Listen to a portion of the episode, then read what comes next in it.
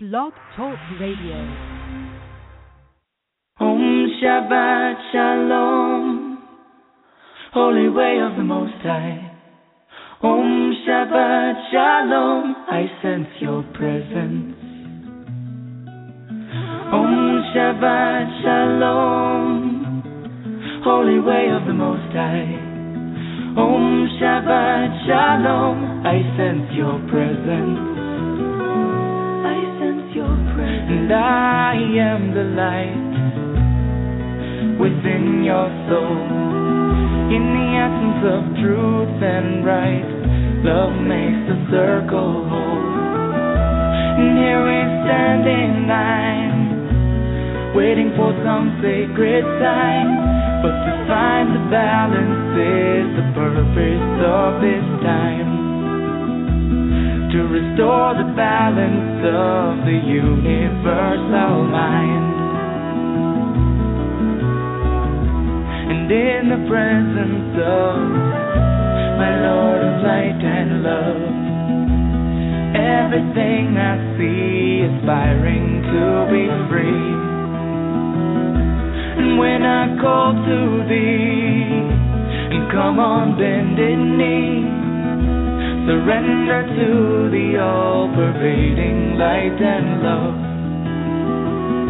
Reflections of the one surrounding me with love. And I sense your presence. I sense your presence.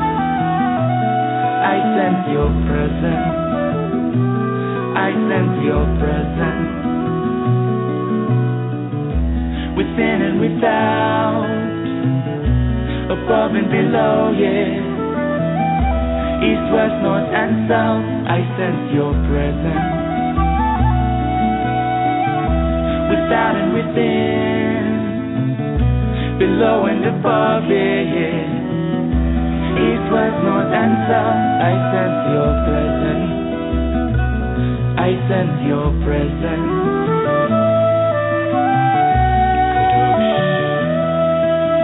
Kadosh, Kadosh, Kadosh, Adonai Elohim Sabaoth. Alhamdulillah, la ilaha illallah, Muhammad Rasulullah, Bismillah ar-Rahman ar-Rahim.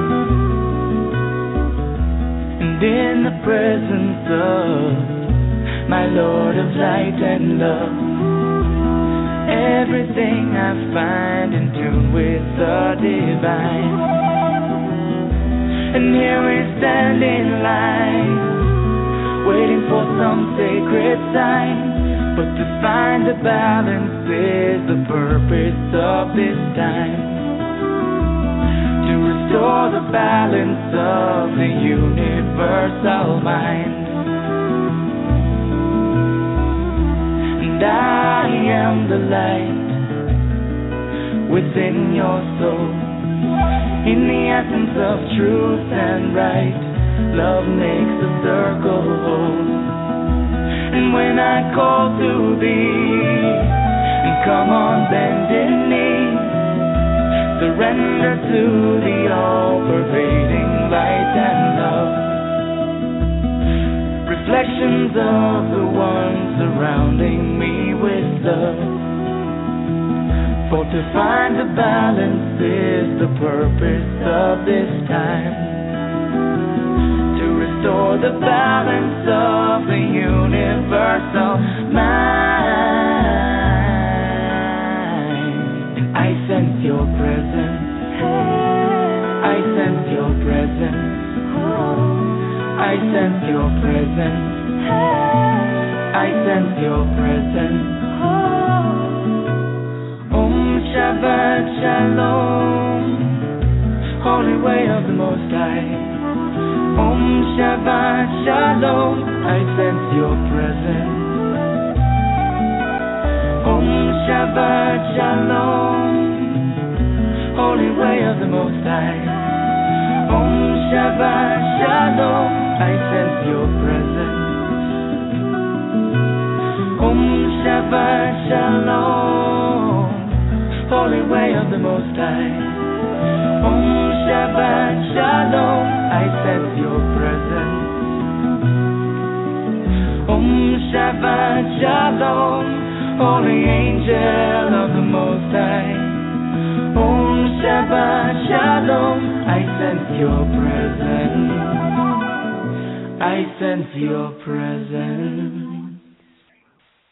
Thank you for joining me here on Activating Compassion Radio. My name is Jesse and Nichols George, and I'm your hostess today. The music you were listening to at the beginning of the show is I Sense Your Presence. It's by Shimshai, and I just want to extend a welcome whether you're returning or whether you are joining us here for the very first time. And I do want to make a little apology for some of the background noise today. I was prepared to book into a nice, quiet room today. And unfortunately, with the holiday weekend, everything was closed and not available. So here I am, broadcasting in Starbucks, Sioux Falls, and that is where I am today, Sioux Falls, South Dakota, my hometown.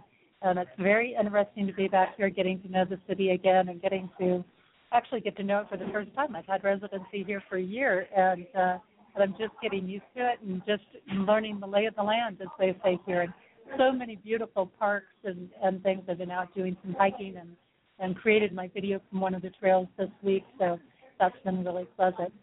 We do stream live, by the way, in three additional places, Talk Stream Live, Stream Finder, and Penn, known as Your Encounters Network, and I welcome everyone listening through those channels as well. Here at Activating Compassion Radio, what I do is look at the different ways that compassion exists in our lives, how to remove our blocks, resistances, frustrations, and more. And some weeks I'm discussing different aspects of how compassion is in our life, how it affects our life, and the different areas of compassion. And then some weeks I'm doing more exercises, practical implementations. And a lot of times, especially this year, I've got some really amazing guests on the show, and you get to learn about their work and how other things complement and work with compassion. I also highlight different musical artists along the way, and this year I'm highlighting my musical artists in coordination with the turning of the year. So we had, for example, Woven Green, Jim and Ashley Cash were on at the spring equinox, and then at May Day we had the beautiful angelic sound of Angelia Grace, and then we had for the summer solstice just recently, we had on Dragon's Head, and then coming up in the first part of August in a month, I've got Shashika Maru, who will be calling in from India. And then I've got some other great people that are bringing some unique and unusual sounds to us booked as well. So stay tuned for all those really exciting ones. And in the archives, I've got Stephen Halpern and Peter Cater. So go back and check those out because there's a lot of great archive shows as well. In my own work, what I do is focus on helping people find and use compassion in their everyday lives. I've created the Genesis Clearing Statement, and on my website you can catch interviews where other people have interviewed me, and you'll find me running that Genesis Clearing Statement. I'm also going to be working with that here in the Sioux Falls area, so that's something if you're local around this region that you'll be able to come and participate in as well, and we'll be doing some live meditation groups with that. Also, I've authored four books, being You, Me, Life, Dreams, and its companion workbook, and then my first two, Activating Compassion and its companion workbook. And then I've created the Compassion Tour, a multi-state nationwide tour, including workshops, retreats, seminars, book signings, fundraising events, going around, healing the earth, things like that, all kinds of fun stuff. You can follow all of those things on my website at jessieandnicholsgeorge1.com. And just a reminder, if you enjoy the show today, make certain you share it with people, because I find when I share it with social media or I have a friend that's going through something that the topic is on and they're like, oh, my gosh, that was so helpful to me.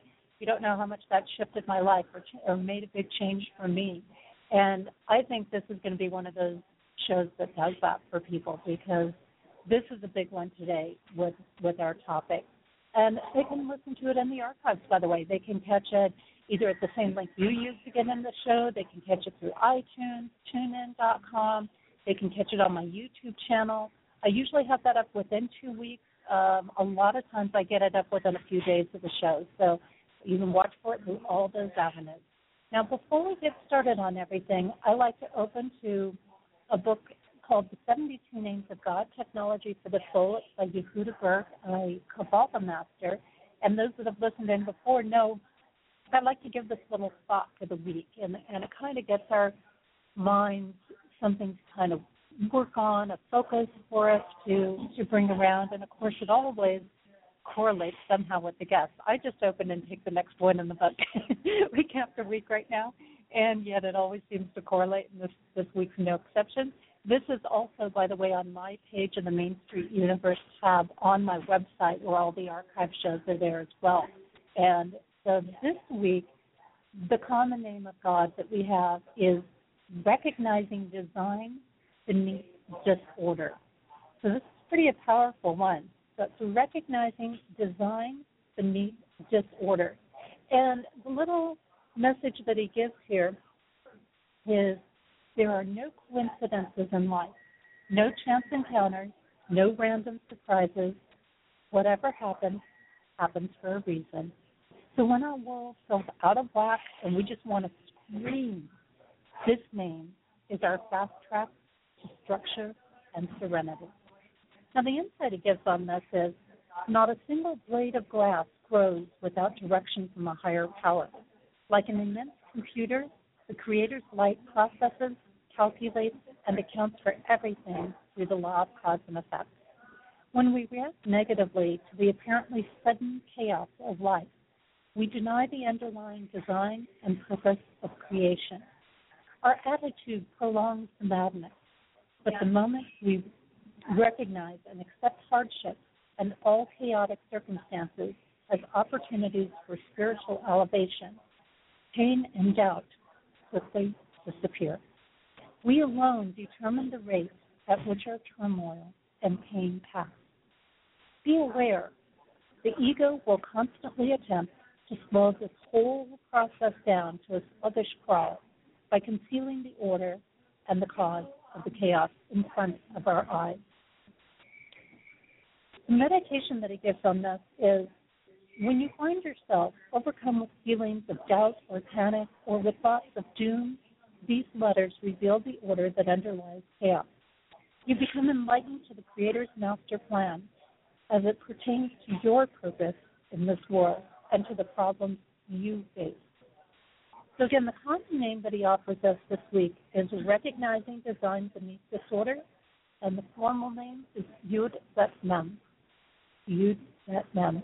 And again, you can find that on my tab of the Main Street Universe, or my page of the Main Street Universe tab on my website, JesseAndNicholsGeorge1.com, and that's going to be up the whole week for you.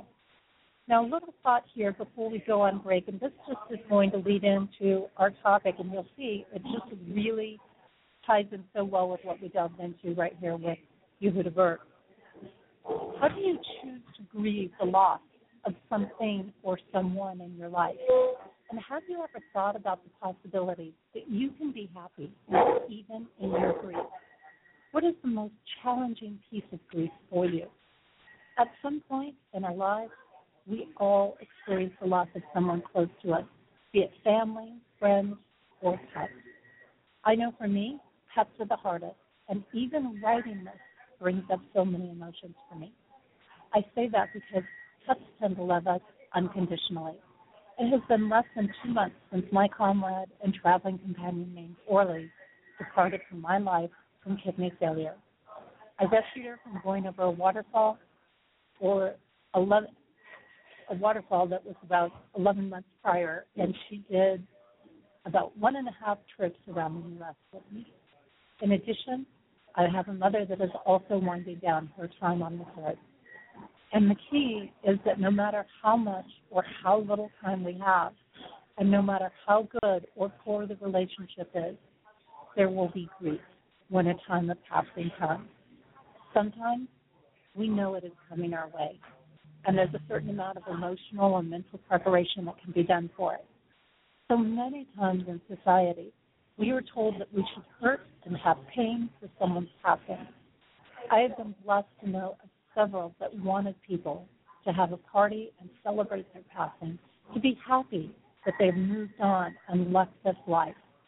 Many are also told that if they do not experience pain or sorrow, that they are cruel or uncaring, and they are often made to feel guilty for their apparent lack of feelings. Ironically, I have found that many who appear to not have pain are often feeling will not very deeply. No matter how well they are handling things or how aware they are that it is a positive thing for us to move on. But what happens when you have a light who can come you very suddenly? And this is the case with Della Temple, who opened a piece of her life to the world with her work, Walking in Grace with Grief. Her son was taken unexpectedly from this life at a young age, and her story touches so many avenues of children that go before their parents. What her journey was like during the grieving process and so much more. She chose to use her experience to help others, and in this brings up the aspect of grieving with grace, being able to find happiness among the grief. I love the door that she is opening here, because it's a beautiful reminder to remember the joy and the happiness that we've shared. Also, the obvious reminder to us that we never really know if tomorrow is an option. Sure, most of the time it is, and often we put off making that phone call saying, I love you, or holding on to anger or other emotions instead of coming from love. This type of thing always brings me back to a consciousness of thinking. If so and so were to pass from my life today, is this the way that I would want things to end between us? And it reminds me to let go, forgive, and accept people and things as they are. It sends the reminder to never pass up the opportunity to tell someone how much you care and to show it to. For me, grief releases in layers over time as the year passes and memories come and go. As Della mentions in her work, there's a spectrum of emotions that happen for us in this process. Are you finding grace in your grieving? And are you remembering the great times with joy and not sorrow? And are you celebrating a rite of passage that the soul has chosen instead of focusing only on the pain? This week, our guest focuses on a component of compassion related to the aspect in my book of the hidden enemy. And this reminds us that it is our judgments that keep us locked in pain. And just because you've been taught something is supposed to hurt doesn't mean that you can't also find the joy in a situation. I'm going to take a short break, and when we return, I will have Della Temple with me, and we will be looking at her work in Walking in Grace with Grief. And the song that I've got for you today during our break is called Too Many Broken Houses. It's by Clare Hedin. And you can definitely check out more of Clare's work through her website, www.clarehedin.com. That's CLAREHEDIN.com. We'll be back in 15 minutes.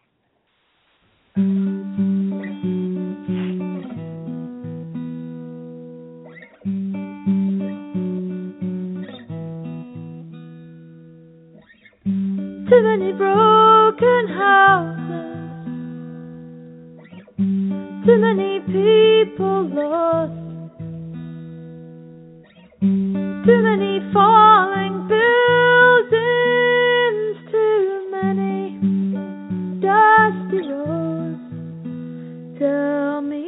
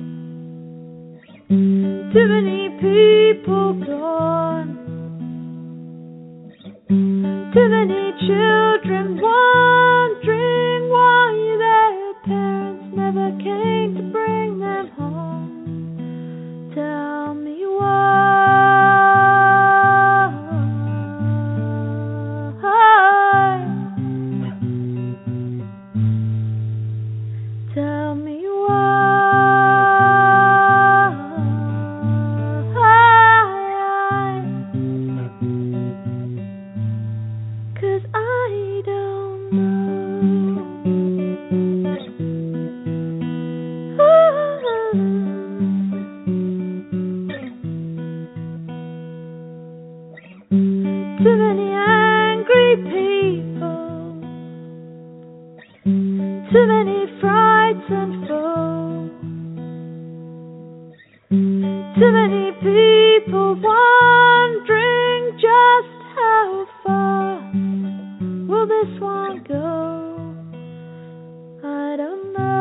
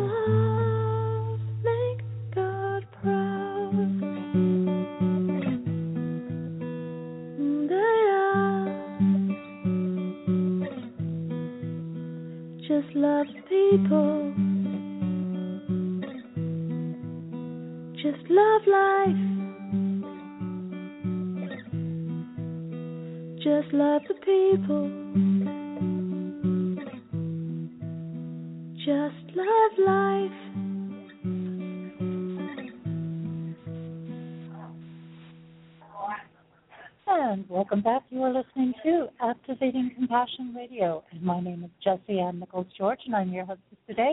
You were just listening to a song by Clare Hedin called Too Many Broken Houses, and you can check out more of Clare's work at www.clarehedin.com, C-L-A-R-E-H-E-D-I-N.com. And again, I apologize, there is some background noise on my end, so I am going to be muting my mic out as much as possible so that you can get a nice, clear connection with our guest and what she has to say today, because you're going to want to listen in to what she has to say. Today I have with me Della Temple, and she writes about melding the worlds of the physical and the metaphysical. She combines her love of anything analytical with her wide range interest in quantum physics and the world of energetic healing. She's a certified Reiki Master and has studied clairvoyance and psychic healing at Boulder Psychic Institute. When she lost her son in a solo car accident, Della experienced a different kind of grief, one full of sorrow, a deep, fathomless sadness, love, acceptance, compassion, and happiness. Yes, happiness, all at once. And Della writes about her experience in the hopes of broadening the discussion around death and grieving. Through the healing meditations and energy tools explained throughout the book, it is Della's hope that the reader will connect to the joy and grace that exists beneath the sorrow and pain of loss.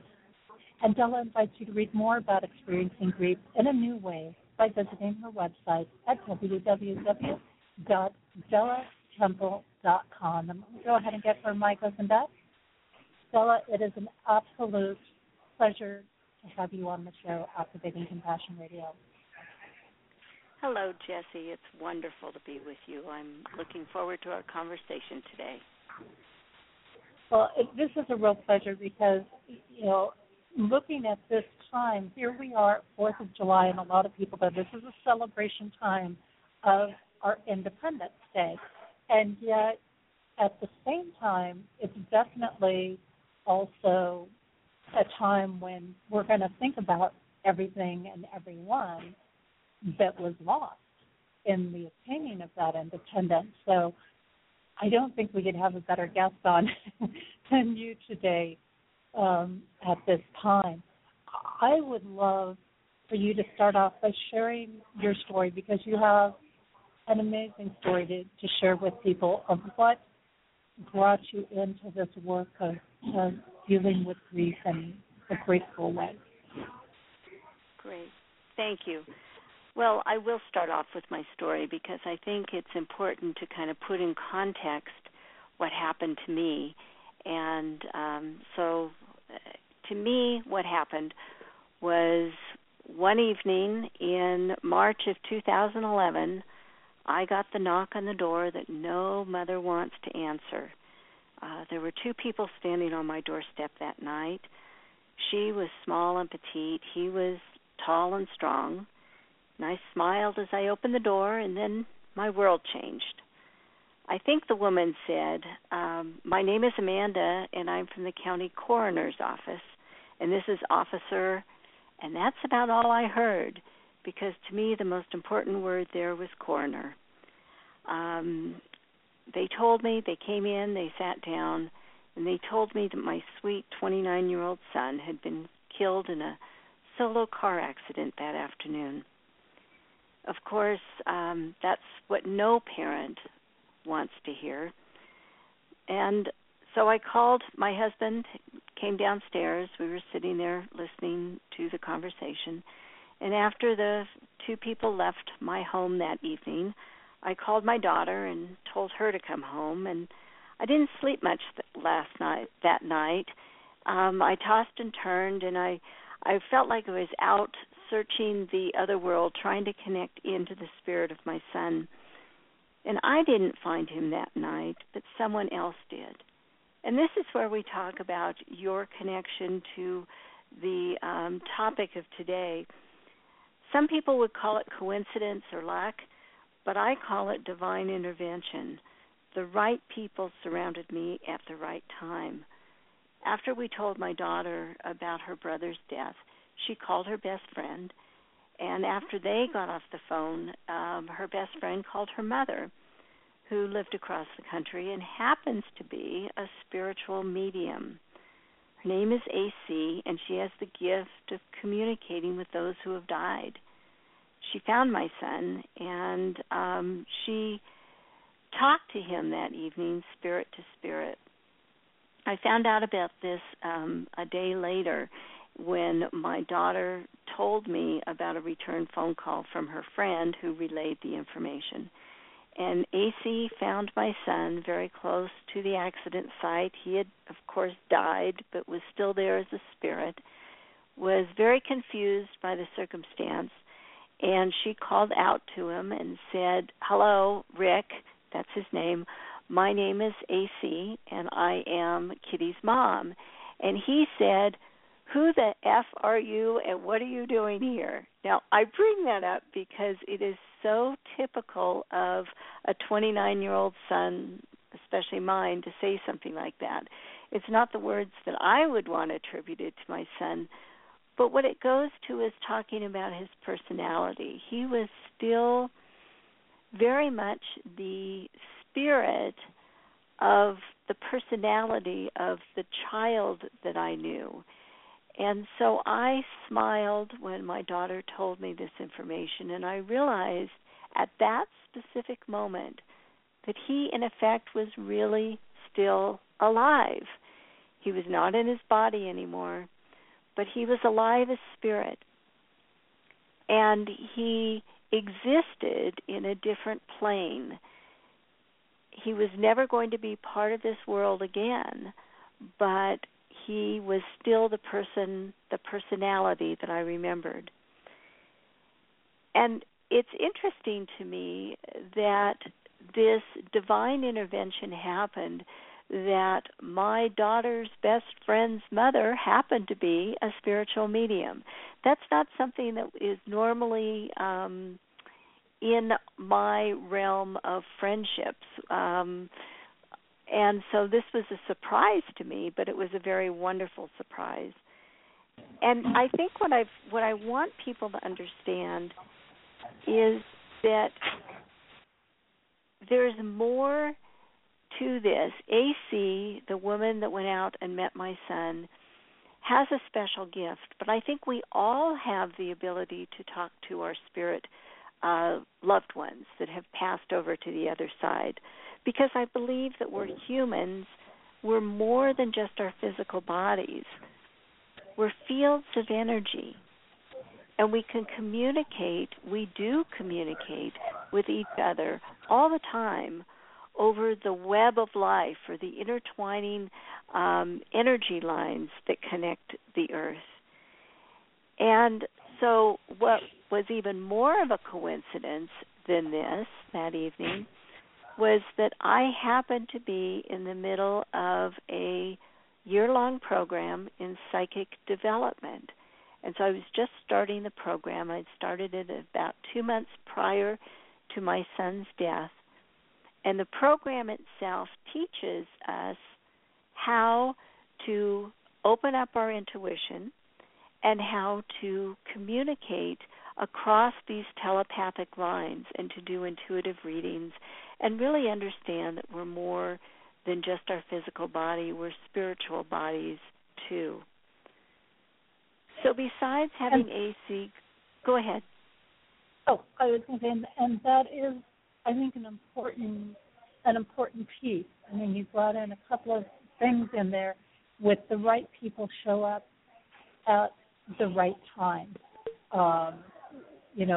We so oftentimes worry, I don't have this resource or I don't have that.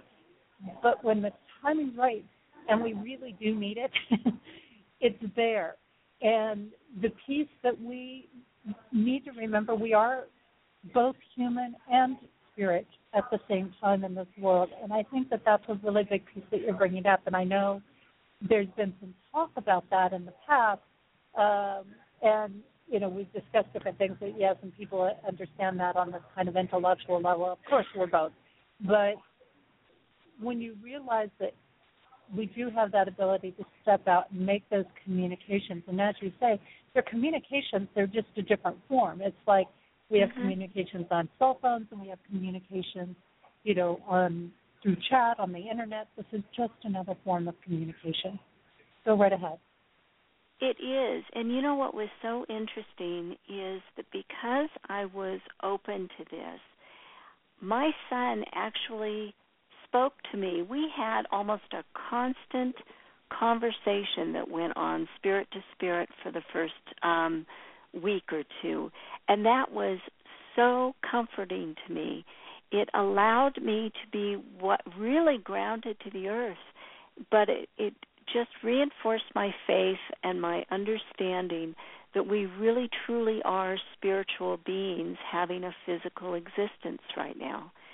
And I think your point was so well taken. So many of us intellectually might believe this, but then we poo-hoo it, and we just really don't bring it into our psyche and allow it to determine how we choose to think of things. And so Rick and I had a conversation throughout the week that we had a celebration of life and everything, and that made me happy. I would sit there in just beaming with love and gratitude and appreciation and laughter, along with the sorrow and the grief, because I knew that he still was alive as spirit, and that is so profound to me. I think this is a really important piece, because those that have been listening to my show regularly know that I lost my cat. It's been about a month and a half now, and she was just totally my twin flame. I mean, we were the best of buddies, and everybody saw it. Whoever saw us together go, man, if that wasn't a cat, I'd swear it was your twin flame, you know. And they go, I think it still is your twin flame. But I had about a week or so afterwards as well that there was this constant communication with her, and I was very blessed to have 4 days at the end of her life to spend with her that I did not get online, I did not do any work. I just devoted it completely to her. And, you know, as I did this, and I hear this from a lot of people, and I think this happens a lot of times when people pass and they've either been there for the passing or they're very close to the person, and that communication, as you say, can be very comforting. And I guess my point in that would be, I don't want people to think that they're crazy if they're hearing that voice, if they're having that conversation, but to embrace it and not get lost in all the sorrow, but embrace that conversation as you did.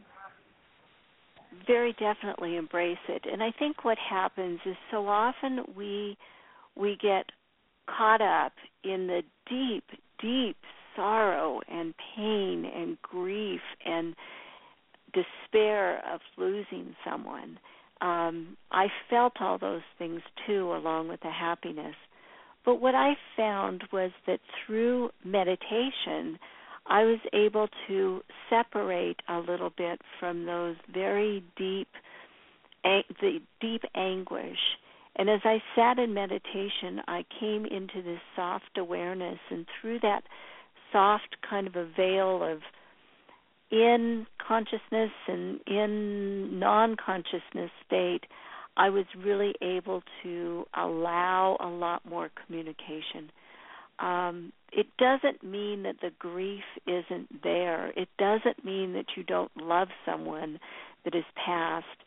I found, though, that the short meditative breaks throughout the period really allowed me to ground and to remain in my body and be fully conscious and aware of the experience that I was experiencing of both the sorrow and the happiness at the same time.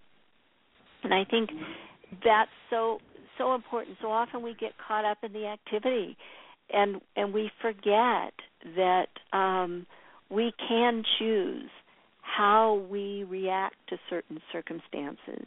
And I think that's really important. Go ahead. I think you've got two good points that you're going on, and I want you to feel free to continue on this. And that is the short breaks. I find that the short breaks are important because too many of us, we go back in and then we try to get into this heavy work mode to not think about it or to just busy our minds so we can get through the day and not break down in front of everybody. But if we can just take those breaks to step away for a little bit and step away from people in the office and take those little meditational breaks, and you can do that even if you're still working. And then the other piece, as you say, choosing our reaction. Again, we oftentimes are programmed to have this dramatic, sorrowful sobbing yes. thing going on, and we have to remember that we do have that choice, and all of the emotions, I think, need to be embraced in the grieving process. So go right ahead. I agree with you. I think that the short breaks, getting away from the shoulds, whatever society believes that you should do in a period of mourning is not what you have to do at all. I never experienced the rage or the anger, and yet because I've been programmed by society to believe that those things were coming, I spent a good 2 years just kind of waiting for them to happen. And at some point I realized they wouldn't, that I call it a snowdrift of grief that I just kind of watched dissipate. And I kept waiting for this new terrible blizzard to show up, and it never did. And I think it's because of the way I chose to behave during this time of immense sorrow. I didn't know who I was now. I was somebody totally different. I was a mother, but I was a mother of a child that was alive, and I was a mother of a child that was not alive. And so I knew that I was a different person because of this experience. And yet I didn't know who that new person was going to be. And so I allowed myself to kind of be in a place of not knowing for a while, of allowing this new person, me, this new me, to blossom.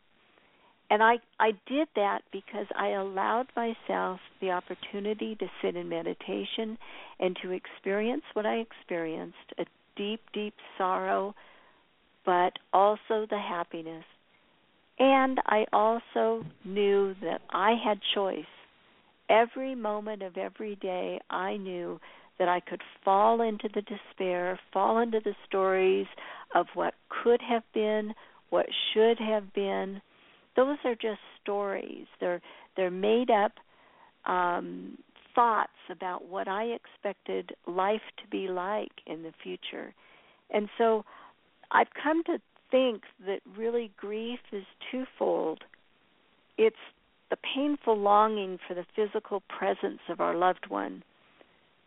But it's more than that. It's also the emotional heartache we feel as we disengage from the unfulfilled dreams, the sorrows of what could have been, the stories of the life unlived. And if I walked into the stories of what could have been if Rick lived, that's when I hit the despair. That's when I hit the depression. And I knew that that was my choice of whether I stayed there or whether I moved out of it. And I always chose to move out of it, because it was my choice.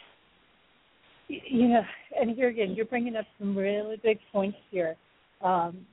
First of all, you brought up the aspect of we become a new person, and it doesn't matter whether you're losing a parent or whether you've lost a child, or some other relative or a pet or whatever it is, but you do, because who you are with somebody or as part of a group of people is always going to be a little bit different than who you are when you're totally on your own. And it's interesting you talk about the timing of things coming through. When I was in the process of my cat going and I was taking that time, I stopped and I was reading a book that somebody I knew wrote called Parley with Evil. And in that process, one of the characters loses a very dear guide, and that guide passes on. And part of the spirit advice that came through was, now it's time for you to journey the next phase on your own. You know, you're meant to journey on your own for a little bit. So there is that new person. And it's, as I mentioned to you before the show, my mom is in the process of passing right now, and so there is this aspect that life changes. No matter how much we think we're an adult, life changes when you lose a parent, just like it changes when you lose a child. And I'm not sure where I'm going to be in the whole process as this happens, but, you know, people talk about it really shifts, because all of a sudden it's like not having that security blanket there in a way, or, you know, not having that comfort backup, even if you, regardless of what the communications were. Now, the other point that you brought up that I thought was really good was this aspect of emotional heartache of what could have been. And I think, I don't know of a person that doesn't go through that piece of it. And that's where we kind of live, as you say, in the should have, what if, you know, they were still alive, we still had all of this to go. And it's a great reminder, I think, of how much we tend to live in the future without even knowing it, instead of being in that present moment. That's very true, and we do. We live in the present somewhat, but we have stories about how we think our life is going to go. And when someone passes, all those stories are shaken, and our foundation is crumbling about what we thought our future was going to be, whether it be a child, a parent, a spouse, even a loss of a job, or a loss of something, your home in a fire or a flood. All of these things are our core foundational safety issues. And as our foundation is kind of rocking, we need a way to stabilize. And what I have in the book are a number of healing meditations that I provide as a way of kind of moving forward and acknowledging that the safety is of concern, but finding tools and ways to deal with it so that we don't just have to walk through it. We can walk through it equipped with some energy tools to really kind of allow ourselves to be in the present moment. And the more we can be in present time, the more aware we are, the more conscious we are of exactly what our experience is right here in the moment, the more we can go through this in a very choice-filled, aware state. Absolutely. And you've got some excellent meditations in there I want to mention. And you're bringing up, you know, here again an aspect that I think happens for a lot of people in this grief process. And again, for those that are just tuning in, we're talking with Della Temple today, and our topic is around grieving gracefully and her work with that. And I think so many times that the shock, like you say, whatever the loss is, be it work or a loved one or, you know, a pet or whatever the loss is, a piece of ourselves and somehow that comes through, that we automatically start to separate from our body. And I think that that's a natural response. Our soul kind of goes, oh, my gosh, I've had enough. This is too painful, and I don't want to deal with this. And without even realizing it, we become dazed and we become spacey and we become flighty. And I think this happens a lot with people, whether they get a sudden piece of news like you got, which really throws you into shock, or whether you've had the time to process it and say, well, you know, like me, my mom, you know, she's older, she's had health issues for most of her life, and you know, this isn't an unexpected thing. She's, you know, would be 86 in August, so, I mean, she's had a long life, and, you know, we could justify it up and down, but the reality of it is there's still this phased aspect that comes in. So you actually do some great meditations in there. And I have to say, one of my favorites that you have in there, maybe you can share it with us here on the air if you feel like it, is one of blowing up roses. And I found that good on so many levels because it released, I think, multiple emotions at once for me. Yeah, and the grounding, that peak grounding piece is incredibly important. You know, blowing up a rose is an interesting meditative tool, and it's one of the tools that I used, that I learned at Boulder Psychic Institute when I am studying there still. I took some of the energy tools from there, and I wrote about them in another book that I have, Tame Your Inner Critic. But the tools apply to life in general. And so it was very, very helpful for me to use this tool. And I used it almost, I'm not kidding, every single day. So would you like me to, how would you like to do this, Jesse? Would you like me just to talk about it? Would you like me to read the meditation? What do you think is the best? You know, I think maybe a little bit of both would be great. You know, if you could talk about it a little bit and fill us in on it. And I'm sorry for that background noise. It's just inevitable on the timing on my end. But I will mute my mic so everybody can hear you beautifully in it, and then share it. And I want to remind people this is only one meditation out of several that are in your book. And through all of my studies and my research, like you, that grounding aspect, and as I read through yours, I'm like, it brought back so many memories of one of my spiritual teachers that passed on many years ago, and exercises that we did. So it really, for me, was like, oh, yeah, this is what we need to get back to, these fundamentals and these basics. So I'm going to mute my mic out and let you run with it. Okay. What I'm going to do is read a little bit, just a couple of paragraphs before the meditation, and then I will read the meditation as we kind of close our eyes and go through it.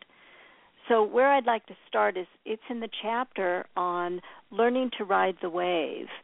And the chapter of learning to ride the wave is really about how to experience the wave of grief. And there are many of these waves of grief that come through you at various times. So from a metaphysical point of view, when you cry, your loss moves through the various layers of your energy body and exits your system. This is the release that we feel at the end of a good cry. What was literally attached to your physical body has been removed, leaving you feeling calm and peaceful and renewed. At least I found this to be true for me. If I allow the emotions to flow, to experience them deeply and fully, I can feel a bodily shift as they clear. After Rick's loss, I cried often and I cried deeply. I keened for my loved one. I accepted this gut-wrenching, razor-sharp, searing pain for what it was, a natural healing process. But as I cried, I kept the self-pity and despair stories at bay. I used a technique called blowing up a rose to keep the thoughts of what might have been from taking root in my body and my mind. I learned this tool at Boulder Psychic Institute's Enlightenment program where I was studying at the time of Rick's death. Because this meditation is so soothing, I'm sharing it with you to practice whenever you feel your dreams and life have been shattered. So here's the meditation. It's fairly short. Close your eyes. Take some deep cleansing breaths. On the inhale, bring all of your awareness into your body. On the exhale, ground to the earth.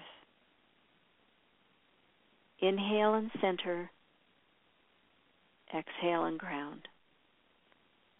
Breathe deeply as you focus on the present moment, right here, right now.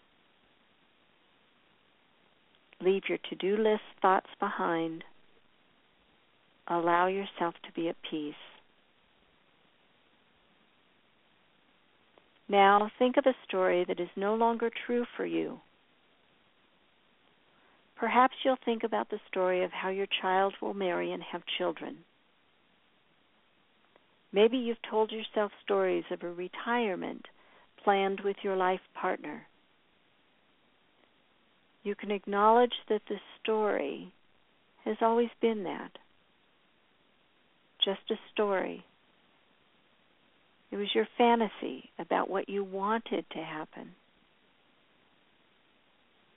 As you continue to think about the story of what might have been and now will no longer be, Imagine the image of a rose appearing in front of your closed eyes.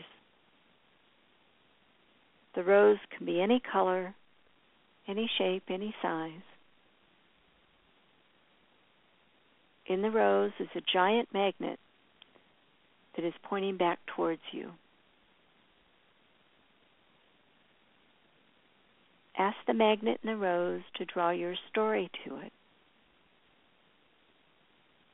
Watch as each piece of your story leaves your body and moves into the rose. Watch the streams of color as they leave your heart, your throat, your mind, and move into the petals. Watch the rose go bigger and bigger as the story of what might have been takes up residence in the flower. Feel the emotions that you've attached to this story leave your body and flow into the rose. Allow self-pity to leave.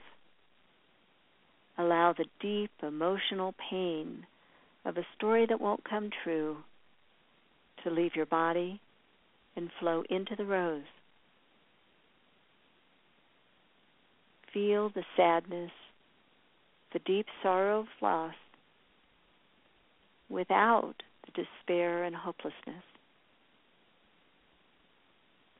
When you've collected as much of that old story as you can, then blow up the rose. Put a bomb under it and just explode it. Watch it disintegrate and feel the story of what could have been disintegrate too. Before you come out of meditation, fill your mind with thoughts of peace, tranquility, and serenity. Intend for these energies to surround you for the rest of the day.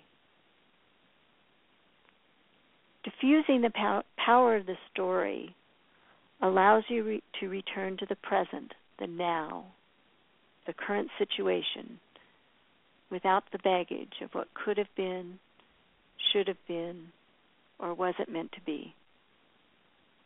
Open your eyes, and that's the end of the meditation.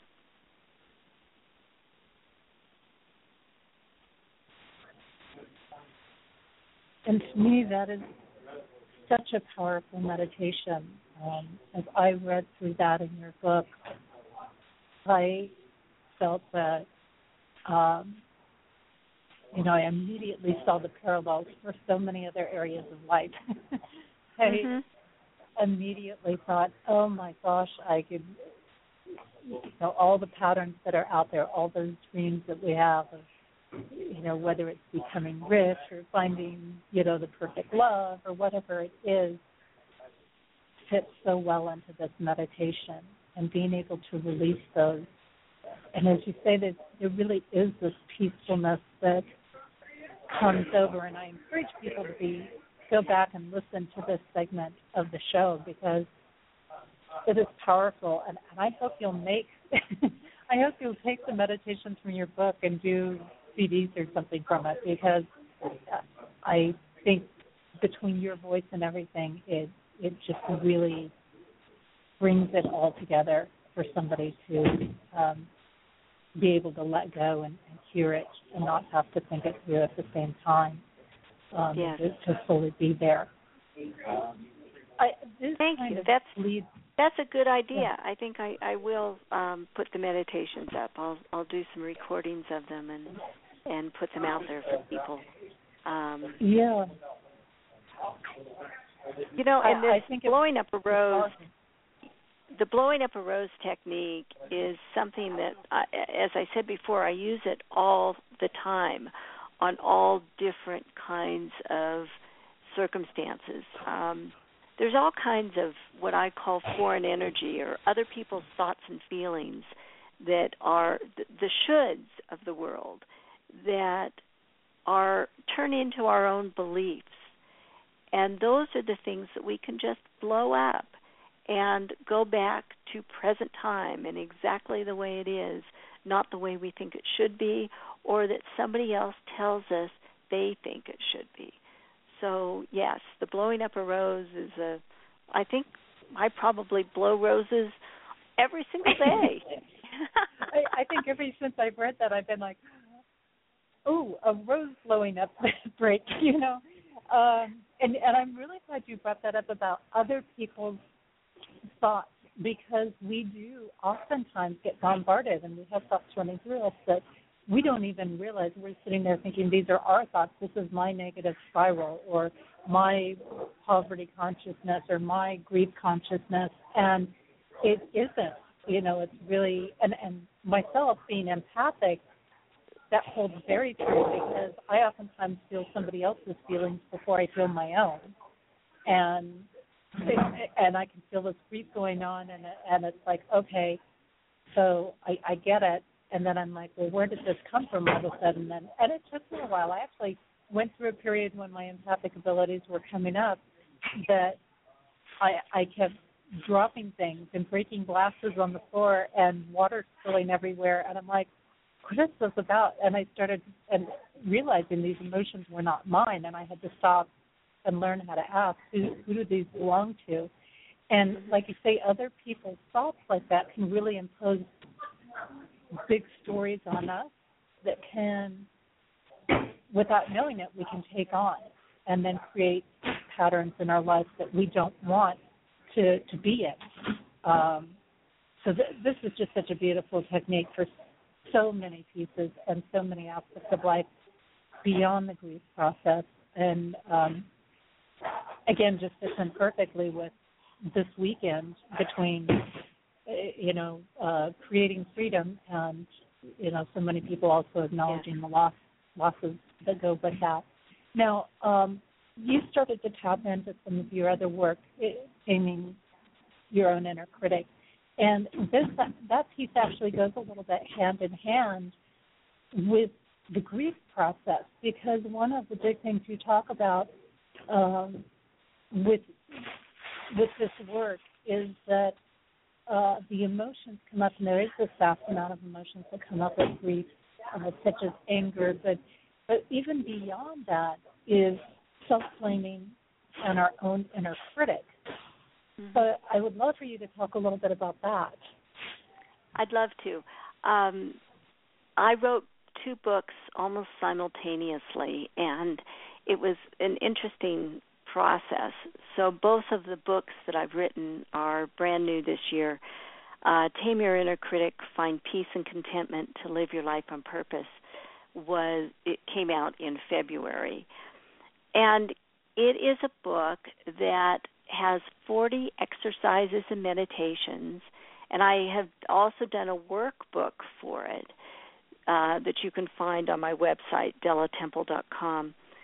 And the premise here is that people exchange energy with each other in the form of thoughts and feelings all the time. And I think you spoke to this, Jesse, as you were talking about your empath work, and the idea that you get covered in the energy of other people, and you can't then distinguish between what is your own intuition, what are your true thoughts and feelings, and what are the thoughts and feelings, judgments and criticisms that everybody else has kind of thrown at you. And I think it happens to all of us. You probably are much more conscious of it and aware of it, and you feel it a lot more than most people, but that doesn't mean that it doesn't happen to everybody. And I believe that this is what the inner critic is. It's the mashup of all of the judgments, the criticisms, the shoulds that our friends, neighbors, parents, strangers have thrown our way, and those energies have stuck to our body and to our aura, and we can't tell what is ours versus what everybody's thrown at us. And so what I teach in Tame Your Inner Critic is how to remove the energies of the other people so that you can then hear your own intuition And by hearing your own intuition, you'll find your purpose, your unique gift, why you're here, and be able to share that with the world.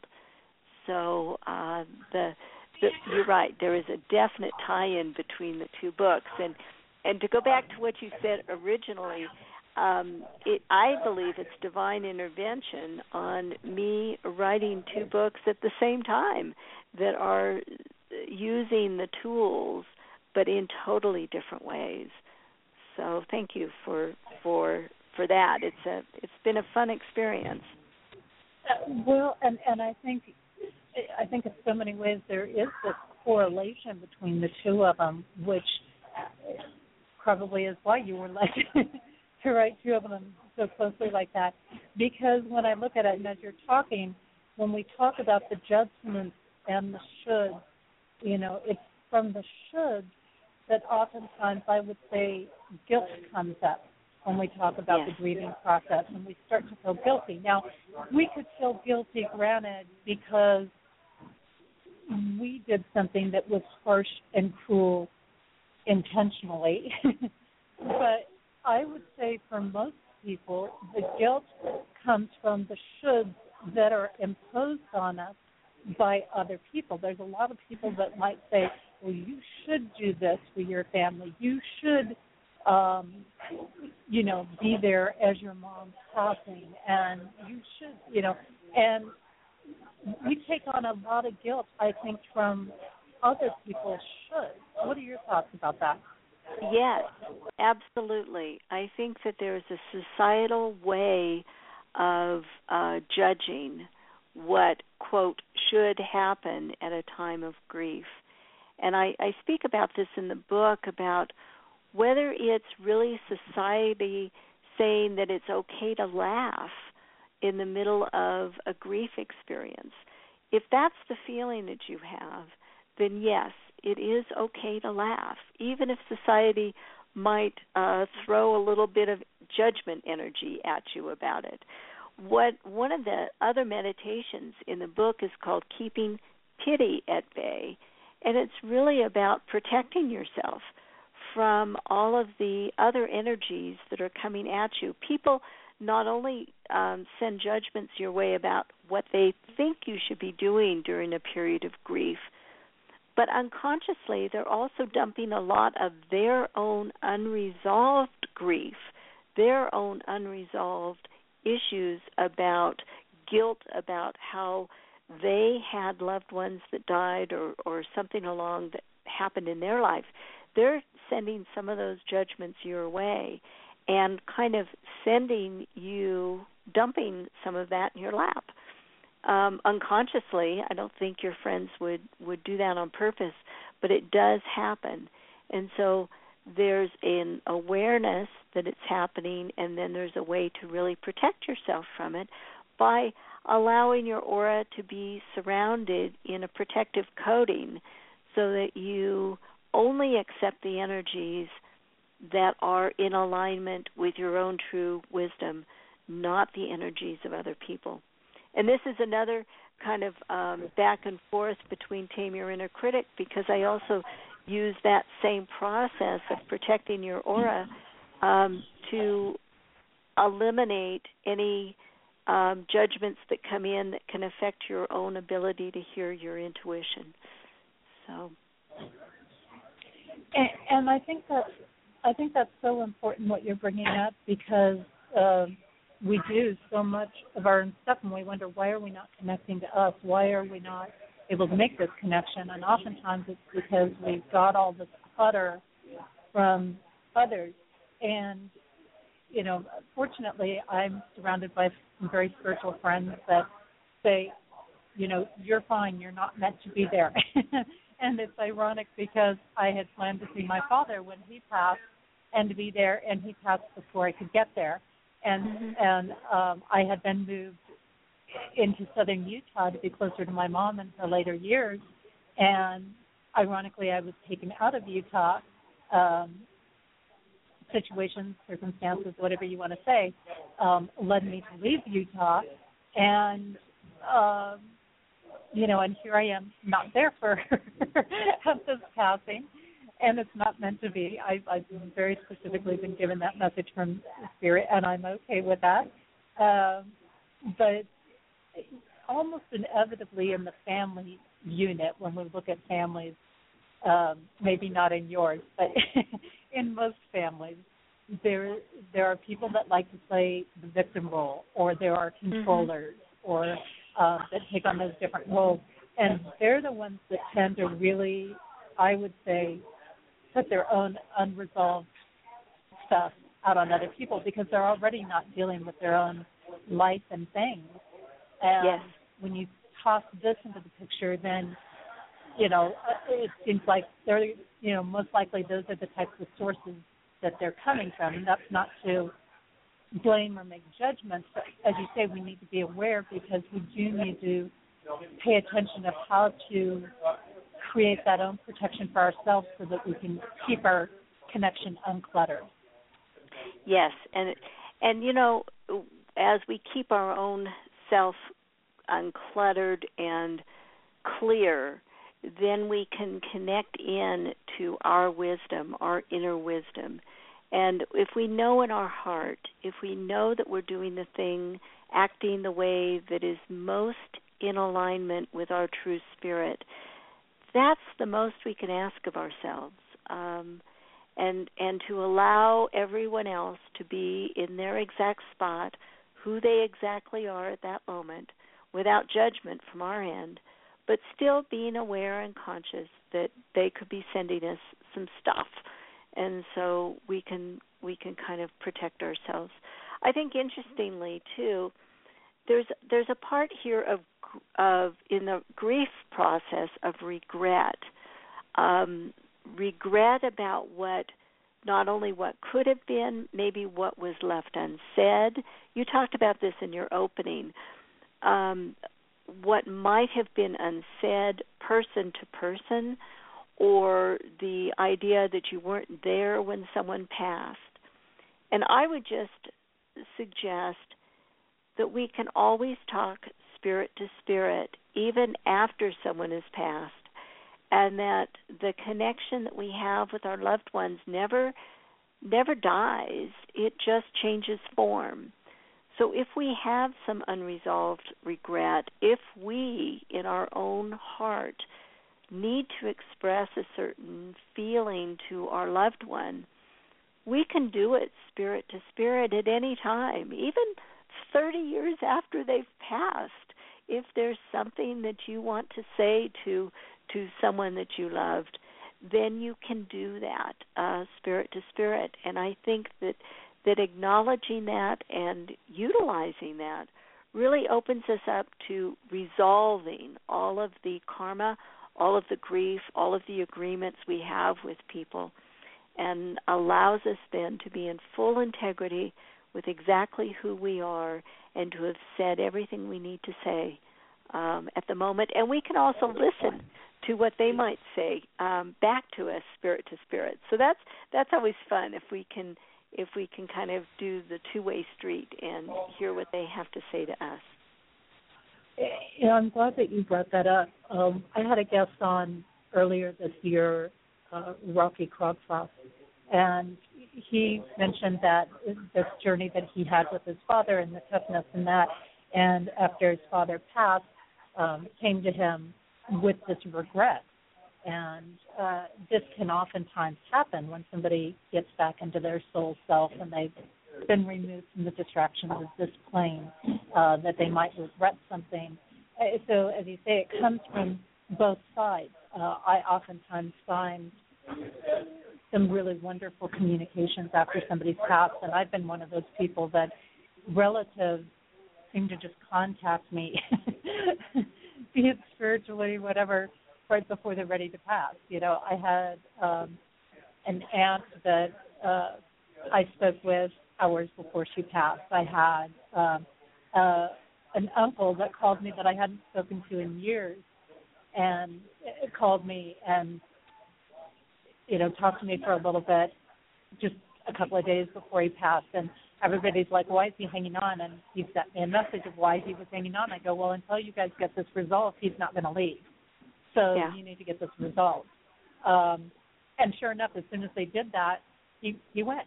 And I had those conversations with my dad. And so, yeah, I think that regret piece, and it's such a great reminder for us to remember, don't leave things unsaid. You know, don't hold on to these emotions. You know, work on letting them go now. Even if you're challenged by these people, even if the anger comes up, work through it. You know, you don't have to wait until they pass to work through something. And this kind of leads me to another piece that you bring up in your work as well, which is about powerlessness,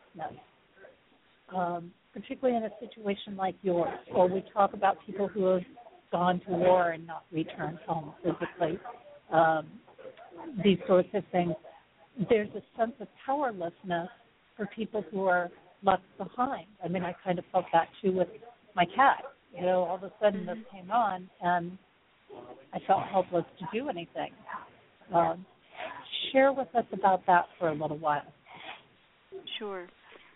You know, I think it's choice, and that's what I found. I could feel, I could choose to feel powerless, or I could choose to feel not powerless.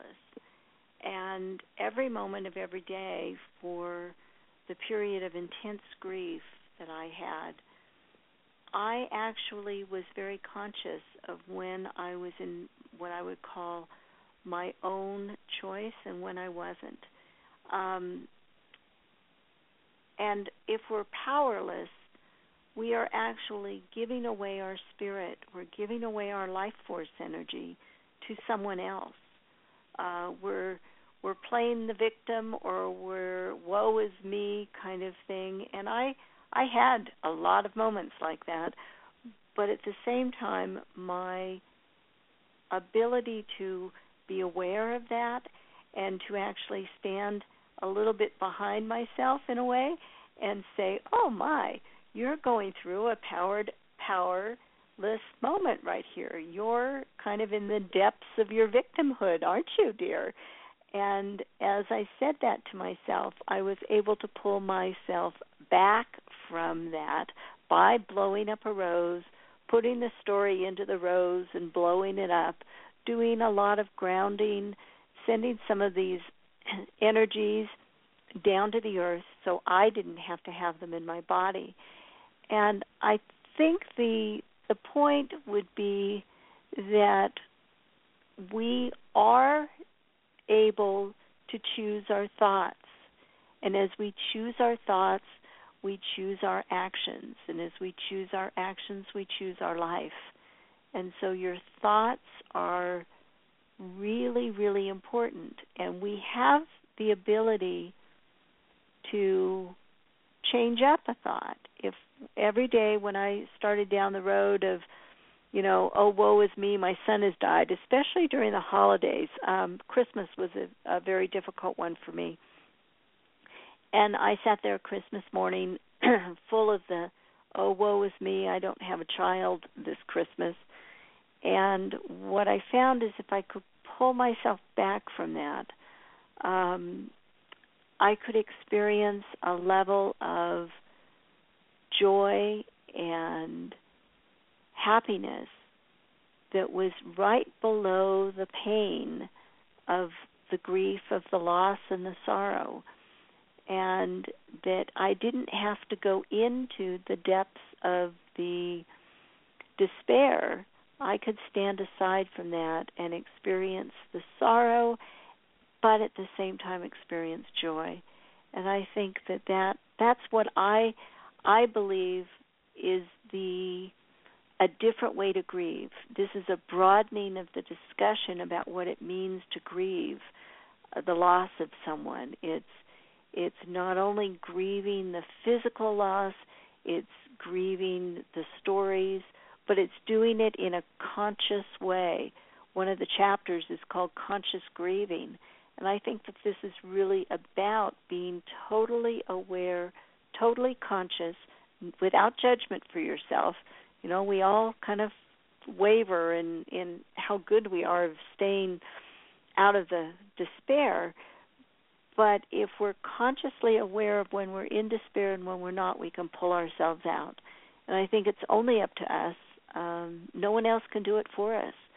And so we each walk our own path. We can't walk someone else's path. We walk our own, and we can encourage and help, watch and listen for what someone else is going through. But we each have our own journey here. I think that's true, and you can take several people who know somebody, and they're all going to have different experiences in that grieving process. They're all going to have different layers or depths of emotions and different ways that they're going to get through it. And to honor that somebody else might grieve differently than you grieve or I grieve or things like that. I'm glad you brought up the Christmas, because I had just written down ask her about how to deal with those first times after somebody passes, because that first year is really hard. We think we've gotten past something, and then we hit that birthday, and it's the first time without celebrating their birthday. And I know you got a great story to go with that. And, you know, then there's the first time of going someplace without them, or there's the first, as you mentioned, Christmas or holiday without them. Share with people how to move beyond that a little bit. I think every day of the first year is a new first of something. And, you know, I write a lot about, like, the first week. How do you deal with, in my case, the first Sunday without? How can you deal with the first Mother's Day, the first Christmas, the first birthday without? And it gets easier after you've gone through the first, because by the second Mother's Day, the second anniversary, the second birthday, whatever, you have a little bit more of a bearing. You kind of understand a little bit more. But this is what I call riding the wave, and it really is acknowledging that those are going to be difficult times, preparing for them ahead of time, and acknowledging that a lot of this is something that you can work through. For me, Thanksgiving was an interesting one, because I was surprised at how difficult Thanksgiving was for me. The first Thanksgiving we went through without our son. And what I still did every single first was I did a lot of meditative work in choosing how I was going to kind of look at that day and how I was going to be. And then I kept taking the 5-minute meditative breaks throughout the days on all the major holidays, and allowed myself just a chance to kind of stand a little bit aside and be the observer of how I was doing and how others were doing, and to know that it was going to be difficult ahead of time. I prepared. I really prepared for major holidays, not by going into a lot of despair, but by just sitting in meditation and saying, okay, how am I going to intend this day to go? What is it about today that I want to happen, and what is it today that is within my control to make happen? And so I would choose my attitude. And by choosing my attitude, I think I affected not only myself, but I affected the other people that were surrounding me. My family has told me since that they looked to me to see how I was dealing with this first year.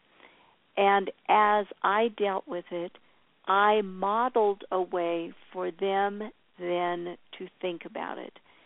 It was not full of shoulds or anything that they should do, but they all saw that I was handling it in a specific way, that I was full of meditation, I was full of happiness and good cheer along with sorrow, and they said, oh, I guess we don't have to be angry. I guess we don't have to go into rage. And so they all seemed to follow along in that same kind of venue, and it was very helpful to me then to know that I was also helping the people around me understand how we might approach one of these major holidays. And so even, you know, the 4th of July and all the different things that all of us used to do with our loved ones that have passed on a major holiday. It's important to recognize that for what it was. It's something in the past, and it is a memory from the past, but it is not part of the future, and it's not part of the present. And to stay in the present moment, I think, is really the key here. And I think that this is really important because, as you said, those first, and it's not about, okay, I'm going to plan to be in this devastating place or that type of thing, so much as, okay, I'm coming up on the first, and there could be triggers that come up. There might not be. There could be. Probably will be. So I need to allot that time in my day to be able to go off and meditate. I need to give myself that permission to step away from a group of people and have that time that I need. Yes. So that's what we're talking about when we talk about planning for those days. And I think preparing in that way, too, because sometimes we don't always remember what's attached to that holiday until it shows up. And that's the first one, you know, out for me. I know the first Christmas after my dad passed, he had passed in February, and then it was Christmas. It was a hard time, and we kind of had a double whammy because his birthday was on Christmas. And that was always such a big time for him, Christmas Day. I mean, he was always excited about that, not just because it was his birthday, but because of what he had done. He always wanted to see if he could plan some sort of surprise, you know, for us, that we wouldn't guess that he had gotten us, type of thing. So it was hard, and the dynamics of Christmas just totally changed in our family. Yes, and what I found helpful for me is to really spend some time thinking about how I wanted to celebrate, especially around the major holidays, and whether I was really wanted to do some of the same traditions that we had always done together as a family, and to allow myself to set my own boundaries, that I chose not to have the same type of a Christmas celebration as we normally did. I chose not to have the same kind of a Thanksgiving celebration as we normally did because it was too much. There were too many memories. It was too hard for me to do that. And what I learned to do this first year was to speak up, to set my own boundaries and to say, you know what, I don't have to do that. That's a should. And I choose something different. And so for Thanksgiving, I chose to have enchiladas instead of a turkey dinner because I just knew that there were too many triggers, too many emotional pitfalls for me on having a big turkey dinner. And for Christmas, I chose not to do a traditional Christmas that first year. And that took a lot of courage to speak about it to my loved ones, to say, you know, I don't think I am ready for this. Would it be okay if we did something completely different this first year? And what was freeing was the surprise that my loved ones also wanted to do something a little bit different. They too were feeling the triggers, the emotional currents, undercurrents, and none of us wanted to be in the depths of the depression. So we decided to do something totally different. My daughter went off, actually, for a year of hosteling around Europe.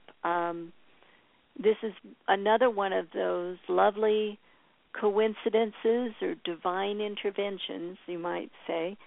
She had been thinking about taking a year off from her work as a teacher and had spoken to her brother about it about a week before she died, or he died, and was really contemplating taking a year off to kind of travel around Europe.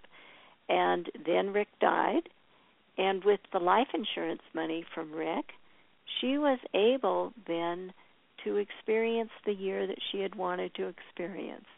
And she really called it Rick's year. It was a gift from her brother in the form of his life insurance money that allowed her the opportunity to travel for a year.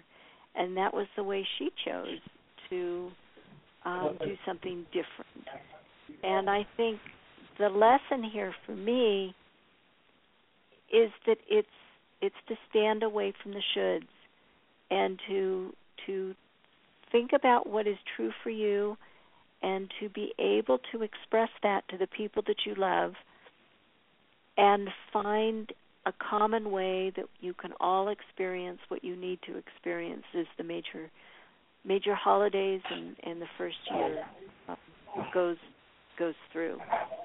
So, and I think you really did hit the big point there, which is for us to not get wrapped up in all the shoulds. In any part of this process, however it comes to us. I also wanted to go hand in hand with this because you talk about doing things differently, but then there's also your own little rights that you set up along the way with things that can still be a way of remembering the person, if you want to say that, but in a funner, more joyful, happy way. And I know in your book you mentioned about one of the first you had to experience, which was really tough, was going up to your cabin after he passed, because that was the road he was killed on.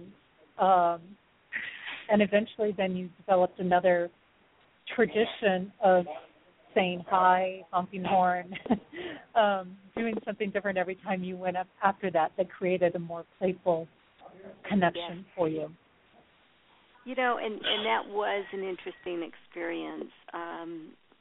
We had built, well, it took us 6 years to build a cabin in the mountains, and Rick and my daughter Megan were a part of the experience. And Rick died in year 3 of our 6-year build. So he was very attached to our mountain cabin. And he actually had lived up there for a little while before he died, and he was coming down the canyon when he died. So that is a road that is very meaningful, you might say, to me. The first time that my husband and I had to drive that road after Rick died, I had to consciously choose how I was going to experience that drive. And I thought about it, and I wanted to make sure that I was strong enough emotionally to be able to do the drive. But I was also very surprised because my spirit son came to visit me at just the right moment, just a couple of miles before the accident site, had a spirit-to-spirit conversation that lasted as I passed the accident site. And so that was just, and I write about that in the book because I think it helped me get through that immediacy of that first trip. But then we also have now a tradition, every time we round the corner and come up the drive, we toot the horn and we kind of say hello to Rick as a way of acknowledging that as spirit, he is still very much a part of the cabin, and he is very still much a part of the energy that surrounds the place. And so we imagine he's sitting on top of the rock, just kind of tipping his hat as we come around the corner. And I'm smiling now as I tell you about that, and I smile every single time we toot the horn as we come around the corner. And it's kind of a sweet way of keeping his memory alive, but at the same time acknowledging that there are three of us now instead of four. So it's a lovely little tradition that we've done as a family. And I think those types of little traditions and those things can be very valuable in the healing process along the way, because it just really, it does allow us to move and choose those other spaces to be in. And obviously there's a lot of intense memories and things related with that along the way. So I think that's just such a great example of something that we can do to create new traditions in their honor. Mm-hmm. One of the things, too, you mentioned in your book, and I know we're winding down on time, that I would just like to touch on a little bit was you held a party. You held a party. And I found this so great that you brought this up, because so many times when we do a wake or, you know, a gathering after a funeral process, you know, we tend to do it for what we think the living people need, instead of keeping in mind who the deceased person was and, you know, what they were all about. And I have known a couple of other people that threw parties as well, because they were honoring who the person was. So I think that's an important thing for us to keep in mind, to do what they were about versus just us. Well, I also believe that they're there as spirit, that it takes a while for newly passed people, spirits, to detach from the earth. And so I believe that they're very, very close around us, especially during the first few weeks, first month, first year of passing. And so when I was planning this celebration of life for Rick, it was pretty much that it was going to be exactly the party that Rick would have had if he had been alive, because that is a way for me to honor him and also to experience his spirit. And it was a very magical party. We held it out. Rick was known to open his home to all his friends and neighbors, and he had his garage door open all the time, and people would be in and out. And it was just one of those gathering places. So that's exactly what we did. We opened up his garage. We had the party. We closed off the street. We had a block party. We had the barbecues out there. We had a fire pit going. And it was the exact kind of a party that Rick would have hosted if he had been alive. And it was a lovely experience for me, because I really felt his presence there, much more so than if we had been in a place that was not as in alignment with who he was as a spirit. So this allowed him to be there as spirit and to really kind of still host the party in a way. I kept turning towards the barbecue, expecting to see my son there, and I could feel that he was, as a spirit, he was very much there that day with us. So that in itself brought so much happiness to me. I think it was one of those grace-filled days, and that's part of the reason I called the book Walking in Grace with Grief. I think that I was able to walk in this bubble of grace, hand in hand with grief, for the whole mourning period that I had for my son. And I want to help people understand that is possible, that it is a kind of a different way of looking at the experience, but it's one that's a very heart-centered, very open to energy, spirit, and miraculous at the same time. It was full of miracles and divine intervention throughout this whole experience. And I think that that's open to all of us. I don't think I'm any special person or any different than anybody else. I just happen to be open to allowing this kind of experience to happen to me.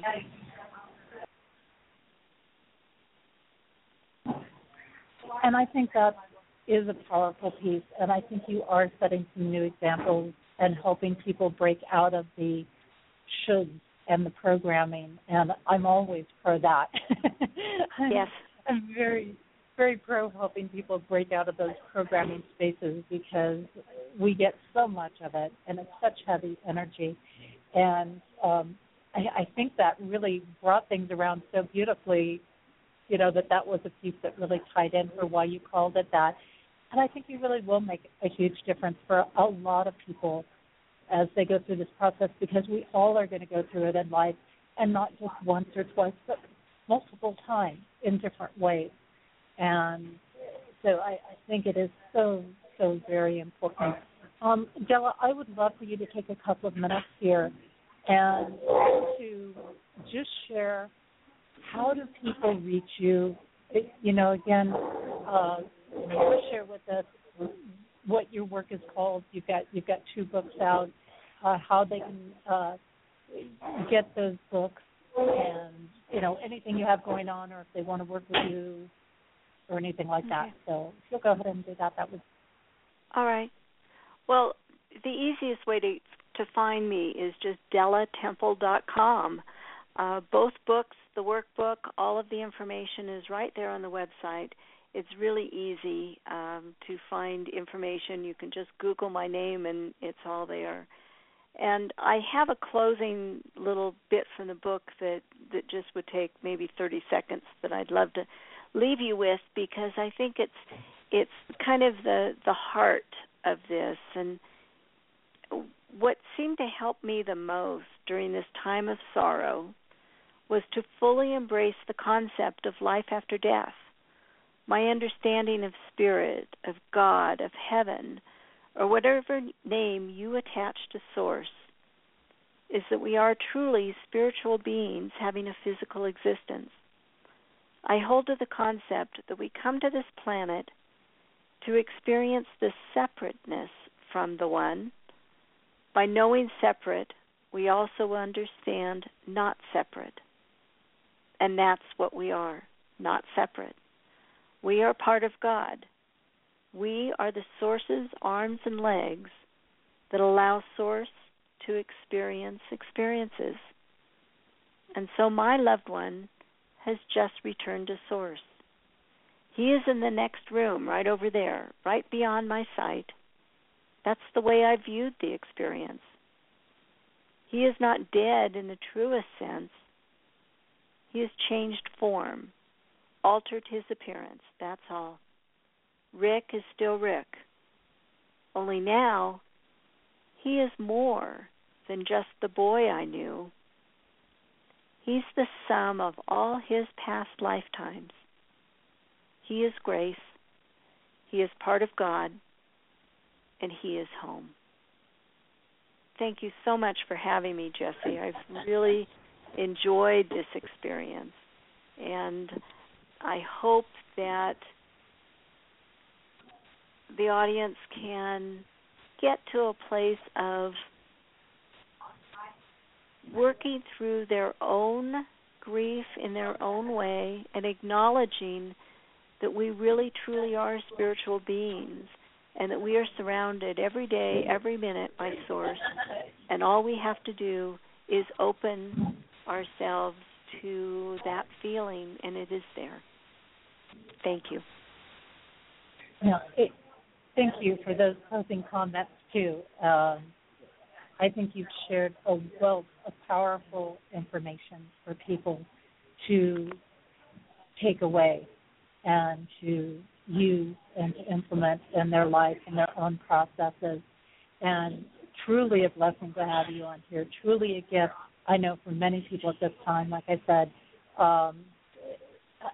when I saw your book out, I was like, I'm totally jumping on this opportunity to get you on the show right now, because it is a time of year that, like I said, even though we're celebrating freedom, it does bring up a lot of memories. It does bring up a lot of grieving times. And we're in a time spiritually where we have a lot of people leaving the earth. And so definitely very, very precious. My deep gratitude for you being here on the show. Truly a pleasure. Thank you. Thank you.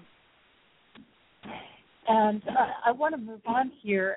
Again, you can, and I apologize for the noise in the background today, working under some busy, noisy conditions, I guess you would say a little bit.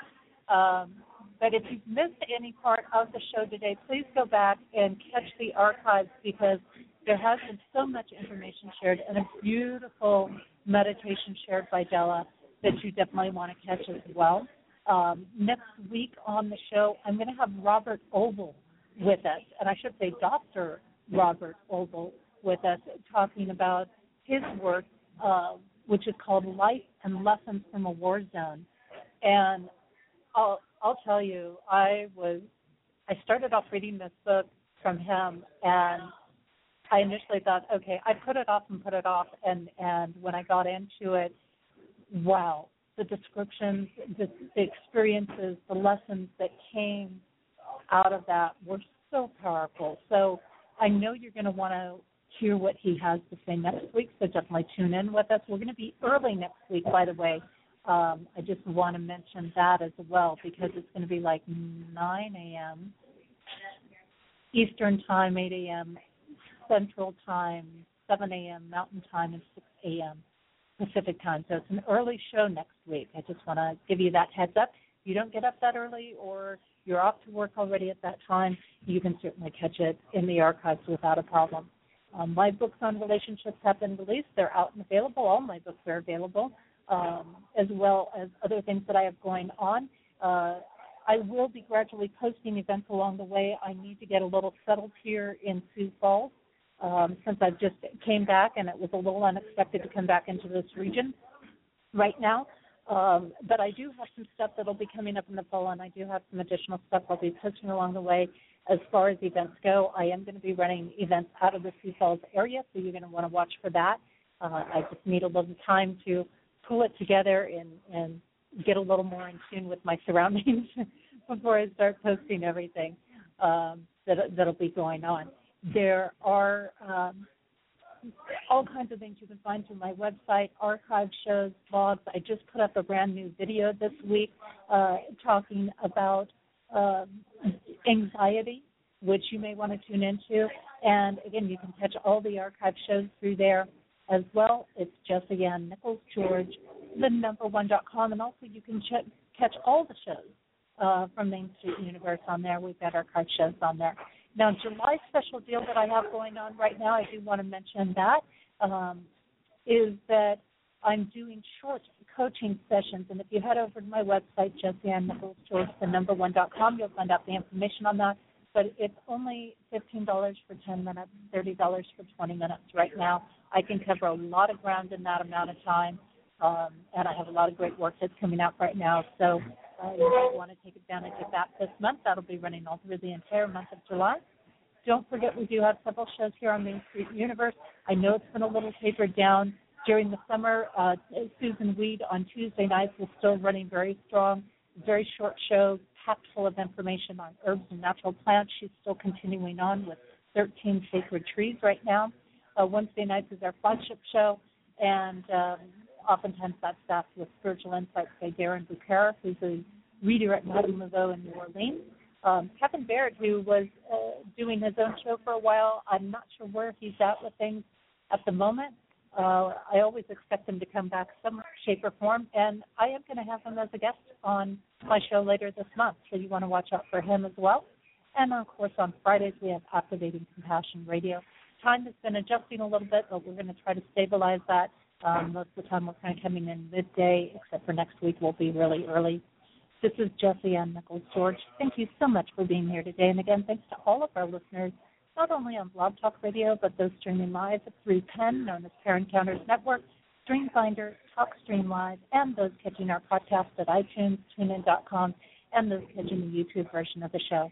Hey, I look forward to seeing you back here next week as we delve more into Activating Compassion. And don't forget, if you've enjoyed the show today, share it with others. It's going to be available at the same link in our archives. I'm going to leave you today with the song 34, also known as Over and Over by Shimshai. You can check out more of Shimshai's work, by the way, through their website, www.shimshai.com. That's SHIMSHAI.com. Thank you so much, and I look forward to seeing you again next week right here on Activating Compassion Radio. May you enjoy the rest of your weekend and have a truly amazing week.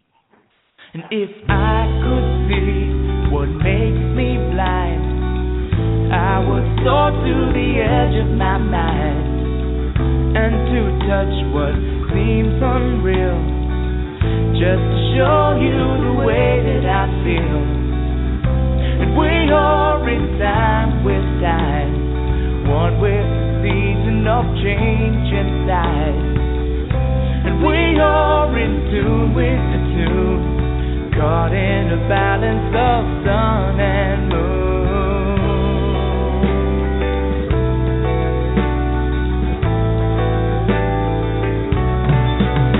Oh, deep inside, the light within, shining to show you it's here to begin. When all I have is all I need, I will soar to the edge of eternity. We see it eye to eye, one within love to be for the divine, and we're walking hand in hand, caught in the balance of God and man.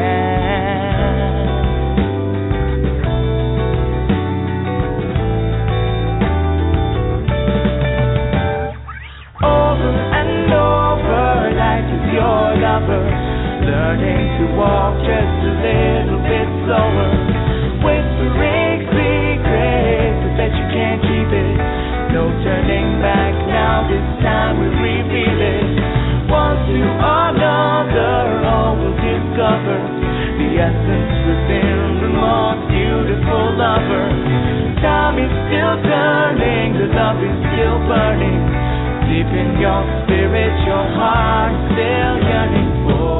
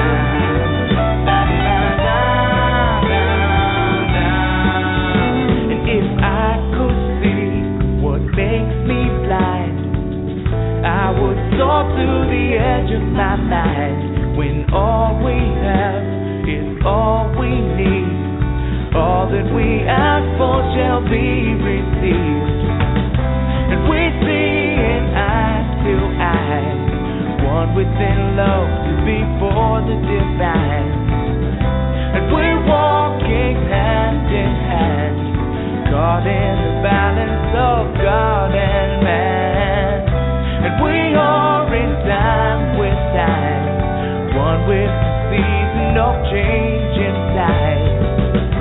And we are in tune with the tune of life in the circle and love in bloom. Over and over like it's your lover, learning to walk just a little bit slower. Whispering secrets, I bet you can't keep it. No turning back now, this time we reveal it. One to another, all will discover the essence within the most beautiful lover.